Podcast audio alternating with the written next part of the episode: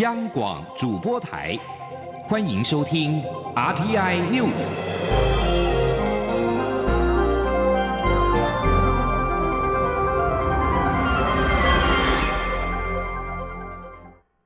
各位好，我是主播王玉伟，欢迎收听这节央广主播台提供给您的 RTI News。今天是二零二零年七月七号，新闻首先带您关注。海军司令部六号说明，陆战队橡皮艇翻覆意外的调查结果，初步排除人为及机械因素，研判是因为海象骤变，瞬间涌浪过大，导致突击艇遭后方激浪推挤而翻覆。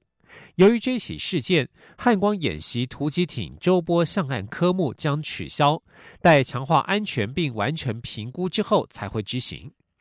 这起操演意外已经造成两名士兵殉职，目前还有一重伤一轻伤。海军司令部政战主任孙长德表示，参加演训的人员都取得相关合格签证，在操演前曾经召开航前会，提示各项突发状况的处置作为。在操演当天也实施勤前教育，并下达安全规定，因此初步排除人为因素。在操演之前，八艘突击艇及操舟机都经过两栖侦搜大队完成检验鉴定，状况均正常，因此初步也排除了机械因素。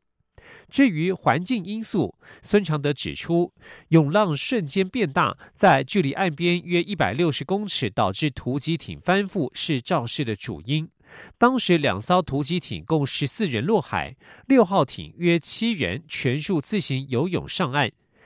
二号艇当中有四人自行上岸，现场投入 S 拐动 C 反潜直升机一架以及借护艇八艘，水上摩托车两辆以及岸上观测人员八十一人投入搜救，在十一点三十分全数救起，并送往国军左营医院急救。其中上士陈志荣与上兵蔡博宇不幸殉职，海军会全力协助家属办理追进因公抚恤及隆重的丧礼。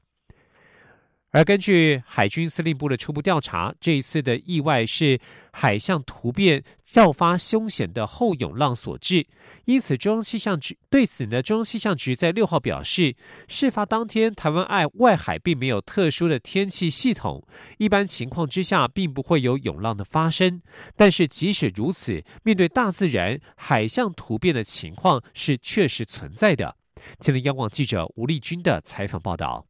海军陆战队三号在左营桃子园外海进行联合登陆操演时，交艇意外翻覆，造成同艇上兵蔡伯宇、上士陈志荣殉职。负责部队操舟签证的少校杨昌林也疑似自责轻生。根据海军司令部初步调查，归咎是海象突变骤发凶险的后涌浪所致。对此，气象局海象测报中。新主任滕春慈六号受访表示，涌浪通常是指在风平浪静的海面上，突然在远处外海涌现一股往陆地推升的长浪，并于撞击到岸礁时，形成民间俗称的“疯狗浪”。在台湾最常见的情况，就是台风中心远在两百公里外，气象局即可计算出这些受到台风影响生成。的长浪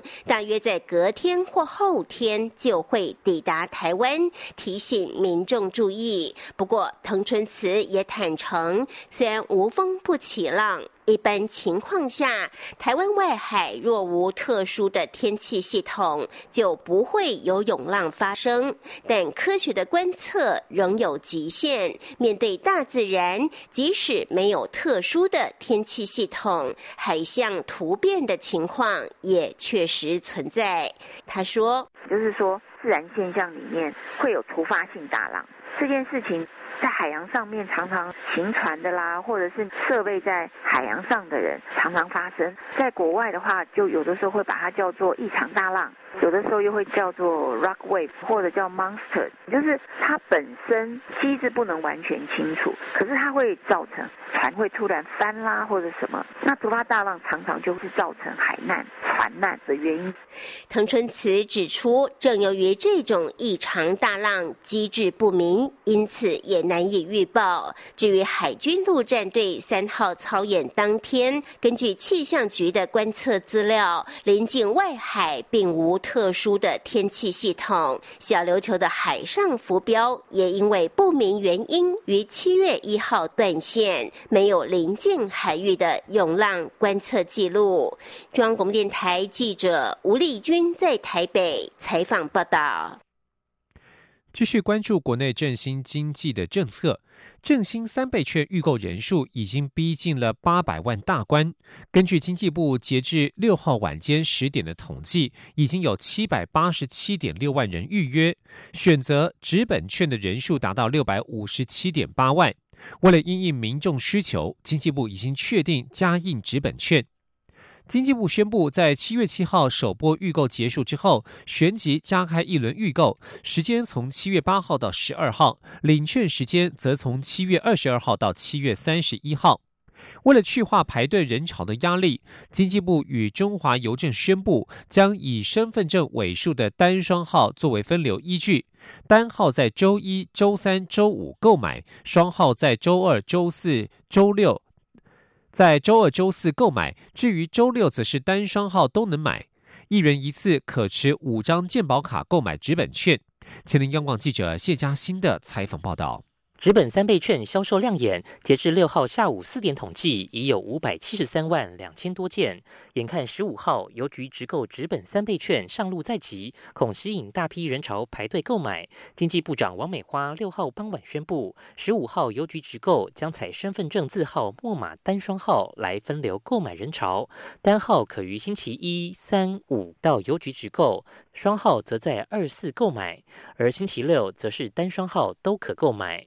为避免人满为患，经济部与邮局商讨后，也决定开放民众代购，每人最多可领五份。王美花说：“代理三倍券，只要带领的人是单，那就是单；带领的人是双，就双这样子，就用带领人那一个人来认他的单双。”中华邮政总经理江瑞堂指出，现有两百四十二家分局，周六营业时间将从上午延至下午五点，且下午专门处理三倍券直购。此外，一千多家分局也增开周六服务时段，自上午九点到下午五点来服务民众购买三倍券。另外，中华邮政也循防疫口罩模式，开放民众在直购起跑后，到邮局先留证件与现金换取号码牌，再按照预估时间来领取纸本三倍券，省去排队时间。中央广播电台记者谢嘉欣采访报道。振兴三倍券将在五十五号上路，不过台湾部分偏乡没有邮局，造成当地居民购券不便。中华邮政总经理江瑞堂表示，这类情形将以个案处理，可统一由经由认证的村里长等人协助当地居民购券。疫情冲击台湾的外销订单，经济部长王美花六号表示，经济部已经与纺织业、工具机、手工具、扣件、汽车零组件、航太零组件等产业沟通，近期会公布制造业纾困三点零方案，预算规模还需要细部讨论。王美花接受媒体访问时表示，台湾是外贸导向的国家，难免受到国外情形影响。今年第一季、第二季以来，部分产业表现亮眼，仍有正成长，但也有些产业因为欧美疫情未歇，影响消费市场与外销订单表现。王美花表示，经济部目前已经与比较需要纾困的产业沟通过，了解厂商第三季的订单情况。许多业者提到，欧美消费市场表现仍不理想。相关产业包括了纺织、工具机、手工具、扣件、汽车零组件以及航太零组件等产业。至于纾困三点零方案是否延续纾困二点零薪资及营运资金补贴的模式进行，王美花表示会考量预算规模以及原来纾困的使用情形。至于纾困方案能否在这一周出来，王美花仍是语带保留，只说应该很快就会公布。新北市长侯友谊提出双北捷运分家的想法。新北市内的捷运不再委托北捷公司经营。他六号在新北市议会答询时再度表示，新北市在台北捷运公司只有一席董事，说话分量不够，他想要收回来经营，总不能自己的建设叫别人担，还嫌别人。前天记者王维婷的采访报道。新北市长侯友谊表示，希望收回新北捷运自己经营，且双北已经在洽谈终止契约事宜。侯友谊六号在新北市议会答复国民党议员黄永昌等人质询时表示，台北捷运公司共有十五席董事，但是新北市只有一席。新北市搭乘捷运的乘客不比台北市少，但是一席董事说话分量不够。侯友谊表示，感谢台北市帮忙经营捷运，想要收回由新北自己经营，主要是因为自己的建设不能叫别人担，还要嫌弃别人。侯友谊说：“无你甲他董事席事，大概阮一席，咱的这人客闹北市的人客，咱才占一份董事席次。啊，你叫我一个新北市的市长。”无人代表，甲一个人伫董事会，台北捷运公司董事会，你讲话分量，人也无咧甲你听啦。对啦，对对，对无？对，所以这个是不公平的啦。是。侯友谊也表示，北捷一九九四年成立时，依照投资比例分配董事席次，台北市有十一席，当时省政府有两席，台北县一席。但是经审之后，省政府的股权交由交通部接收。侯友谊说，他曾向交通部长林佳龙建议，新北市也算台湾省的一部分，当时省府的股份要处理，希望交通部能够思考。中央广播电台记者王维婷采。访报道。继续关注香港形势。香港政府在六号晚间公布《港区国安法》涉及执行方式的第四十三条实施细则，从今天起生效。内容规定，警方侦办国安案件，在紧急情况之下，可以不需手令即可搜查，而官方更可以冻结及没收危害国家安全罪行者的相关财产。相关内容赋予警方相当大的执法权限。这项分为七大项的细则，还授权香港警务处处长，若是怀疑网络讯息可能构成危害国安的罪行，可在保安局长批准之下，授权警方要求发布者、网络服务商移除讯息，禁止他人接触。另外，警方可以申请手令，要求被查者交出旅行证件，并且限制其离开香港。细则同时授权香港警务处长在需要的情况之下，经保安局长批准，书面通知外国或是台湾政治性组织或代理人，在指定期限之内，按照指定方式向警务处长提交包括香港。在香港的活动以及个人资料、资产、资金来源、开支，拒不提供者，一经定罪，将被罚款港币十万元及监禁六个月；若是提供虚假或不完整的资料，则将罚款十万元以及监禁两年。港府表示，今天将会向立法会议员讲解相关细则的内容。曾经在中国遭判刑入狱的英国人韩飞龙，指中国央视在英国播放他宣称遭强迫认罪的片段，并且向当局投诉。英国通讯管理局六号裁定支持投诉，考虑对央视开罚。曾经担任记者的韩飞龙，因为涉及英国药商葛兰素史克在中国行贿案，二零一四年遭上海法院判处两年多徒刑。他出狱之后，向英国广播媒体监管机关通讯管理局投诉，指中国中央电视台于英国播放的两段新闻报道对他不公平对待，而且侵犯他的隐私。英文名称缩写是 CCTV 的央视，二零一六年十二月三十一号在英国改名为中国环球电视网，目前仍以相同执照在英国营运。英国通讯管理局表示，央视所播放韩飞龙在中国遭羁押的片段，有可能明显影响观众对他产生负面看法，这严重违反通讯管理局的规定行为准则。英国通讯管理局有权对违规的广播业者处以罚金，最严重的情况之下可撤销执照。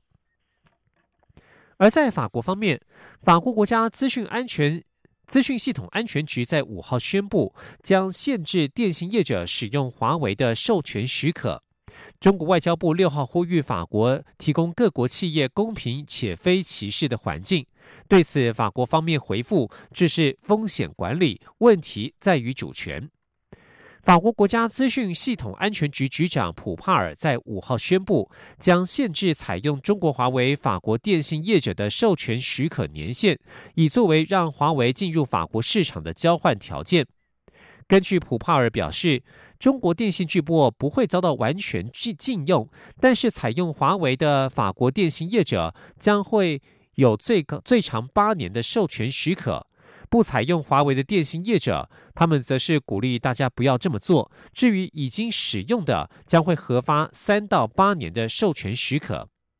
中国外交部发言人赵立坚六号在外交部例行记者会上向法国喊话，希望法国方面能够秉持客观公正态度，尊重市场规律与企业的意愿。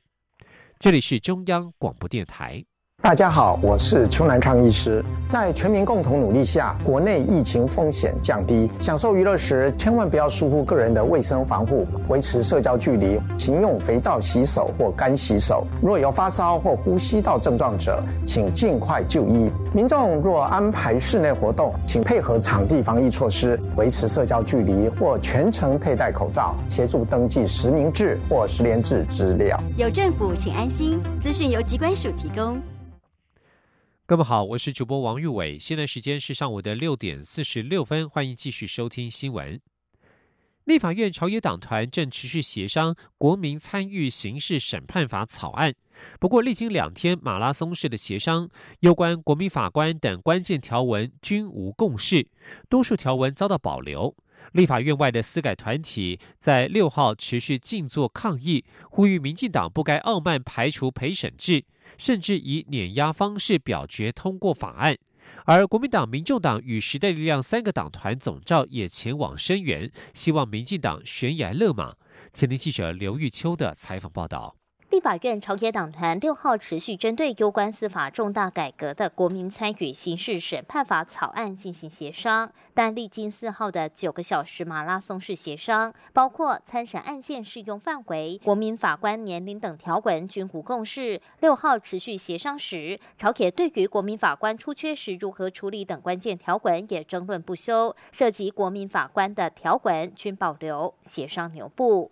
为抗议民进党将国民参与刑事是审判法草案排入临时会议程，陪审参审一并试行推动大联盟。六号在立法院大门前展开第八天的静坐，不断呼吁参审陪审并行，要求公开辩论，并在现场戳破气球，代表民进党的私改牛皮破了。联盟召集人林永颂表示，立院虽然继续协商，民进党团预计七月二十一号以后才会通过法案，但从民进党、司法院、总统府的意见可知，完全是铁板一块，协商只是表面完成程序。联盟对于草率立法感到遗憾。两个礼拜前有机会跟蔡总统见面的时候，他一再跟我说，司法院的版本也是有陪审啊。司法院也对外说，我有五十三条的呃法案是跟陪审一样啊，这种鱼目混珠的态度实在是不可取。我们希望今天在党加油。而包括国民党、民众党与时代力量党团总召也前往立法院外声援私改团体。民众党团总召赖香林指出，一百多条的法案，目前仅有两条有共识，希望主导议事的立法院长游锡坤能慎思，不要傲慢碾压表决通过法案。国民党团总召林维洲也说，在野党与司改团体原本坚持陪审制，以退一万步的要求参审陪审两岸并行，但民进党却只以两岸并行是拼装车，走不远，那就应该回到陪审制。时代力量党团总召邱显志也认为，国民参与刑事审判法是司法重要变革，司法院所提的版本毫无诚意，呼吁执政党悬崖勒马。虽然在野党与司改团体一再呼吁民进党不要在临时会处理争议法案，但场内的协商仍持续进行。拟于考监人士同意权处理完后，就会审议参审法，届时朝野不免将掀起马拉松式的表决大战。中央广播电台记者刘秋采访报道。继续关注高雄市长的补选，高雄市长补选的公办证监会将在八月一号举行。民进党参选人陈其迈六号表示，他已经做好充分准备，会在证监会当中向市民说明自己不仅对于政策熟悉，更有行政的经验。民政党参选人吴益政则是向对手下战帖，希望三人能针对政策辩论，把问题讲清楚，这才是回到以人民为主体。国民党高雄市长补选参选人李梅珍六号表示，公办证监会当中没有交叉诘问，是高雄市选委会的规定，他予以尊重。至于高雄市议长补选，党内陷入分裂危机，他强调现在全党很团结，都有共识，一定要拿回高雄。前天央广记者刘品熙的采访报道。国民党高雄市长补选参选人李梅珍六号以高雄市议员的身份，在市议会进行市政总质询。他表示，这可能是他最后一次市政总执询，因为未来可能是他坐在市长的位置，高雄市就是他的市。未来他如果当市长，高雄市民大大小小的事就是他的事。因此，今天的执询内容可以作为代理市府团队对他做的市政简报，也希望代理市长能够预习交接给他。高雄市长补选公办证监会将于八月一号举行。民进党参选人陈其迈表示，已经做好充分准备。民众党参选人吴益政则向对手下战帖，希望三人能针对政策辩论。对此，李梅珍受访时表示，证监会中没有候选人交叉诘问，是高雄市选委会的规定，他予以尊重。他说。呃，交叉辩解不是我们决定，是选委会规定的，所以我尊重选委会的决定。此外，面对高雄市议长补选，国民党内部陷入分裂危机，国民党高雄市议员陈丽娜、吴立成宣布退出议会党团运作。媒体询问是否担心可能会影响自己的选情，李梅珍说。这两位议员只是先退出党团运作，但也表示一定会把票投给国民党支持的候选人，所以他觉得没有什么问题。至于自身选情，他认为全党非常团结，议员同志都有给他鼓励，大家都有一定要团结拿回高雄的共识。央广记者刘品熙的采访报道。交通部长林佳龙在六号南下，与高雄市代理市长杨明洲共同主持由台湾港务公司斥资新台币三点二亿元新建的大港桥启用典礼。由于这是台湾首座可以水平旋转的靠港跨港大桥，不仅可供行人以及行自行车同时通行，还可串联高雄港水岸观光廊道，被林佳龙誉为高雄的新地标及新地景，大力推荐国人可以到此一游。前天央广记者吴丽君的采访报道。位于高雄港第三船区，紧邻高雄轻轨博二大义站的大港桥，六号在交通部长林佳龙和高雄市代理市长杨明洲共同主持下正式启用。由于这是台湾首座可以水平旋转的跨港大桥，也是亚洲最长的跨港旋转桥，而且串联高雄水岸轻轨博二艺术特区高港站库区。群及亚洲新湾区成为高雄港的水岸观光廊道，因此林佳龙也大力推荐国人利用安心旅游扩大国旅补助来此一游。林佳龙说：“那全国首座的水平旋转桥，这个设计充满了浪漫的气息，特别是它在旋转的时候，可以呈现它的设计美学，也让我们。”高雄港多了一个新的地景之外，很重要的可以串联我们未来这个轻轨七十三站，直接进入蓬莱山港区，连接站库群。所以对于来这边造访的，不管在地或观光客。都是一个新的地标。大港桥结合工程品质与设计美学，长一百一十公尺，高五十米，可同时供五百五十人及自行车通行。每次开启及闭合只要五分钟即可完成。不仅造型特殊，桥中心还设置观景台，可远眺大船入港及波澜壮阔的水岸城市。渴望成为游客约会打卡的新亮点。中央广播电台记者吴丽君采访报道。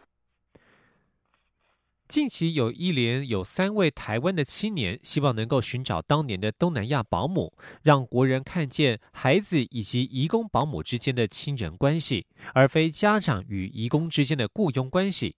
顺利找到越南保姆的中心大学学生谢佩瑜提醒家中有请移工保姆的人，将来务必要留下保姆的联系方式，不要造成孩子有分离创伤。他也呼吁，现在正在找寻失联保姆的人可以申请“寻妈计划”，不要错过任何一个机会。今天记者陈国维的采访报道。由中央广播电台、独立评论在天下等三十多个媒体及民间团体共同合作的“寻找失去联系的第二位妈妈”行动，日前顺利为即将欢度二十岁生日的谢佩瑜找到魁违十多年的越南保姆阿秋。谢佩瑜最近也以“愿所有被外籍保姆带大的孩子都不再留下遗憾”为题写文章，感谢所有协寻者。谢佩瑜表示，或许是因为从小给阿秋带大，他看到义工时都会感到很亲切。平时也很喜欢东南亚文化，他觉得现在还是有些人被早年根深蒂固的观念影响，对东南亚移工存有异样眼光。但将来透过教育，相信情况会有所转变。他也提到自己当年和阿秋分离，不是难过的离别，但看到北一女中学生徐子涵等人的寻人故事后，可以深刻体会瞬间和保姆分离是多么痛苦。所以让彼此留下联系方式，将是非常重要的环节。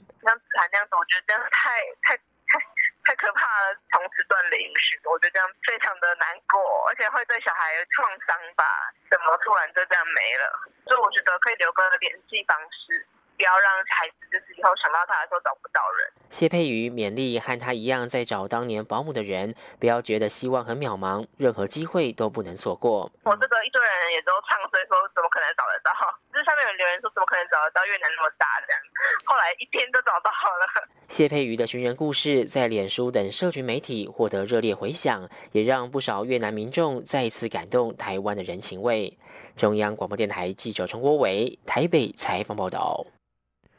妇女救援基金会六号表示，因为近年来接连亏损，加上受到俗称武汉肺炎的 COVID-19 疫情冲击，台湾第一座慰安妇实体博物馆——阿嬷家和平与女性人权馆，决定在十一月十号闭馆。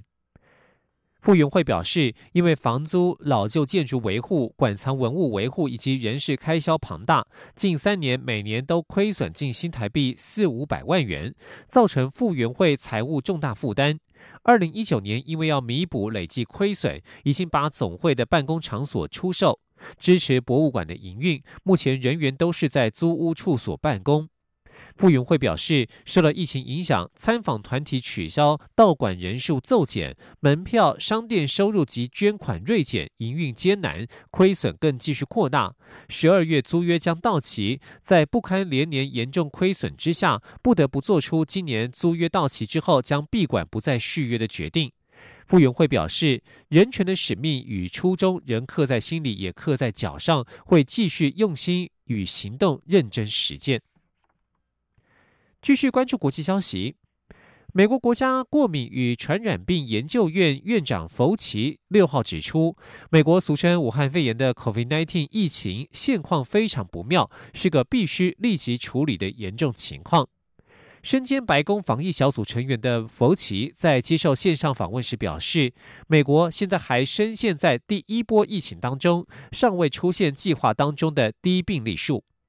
根据约翰霍普金斯大学最新统计，全美累计病例数已经来到两百八十八万八千七百二十九起，死亡总数为十三万零七人。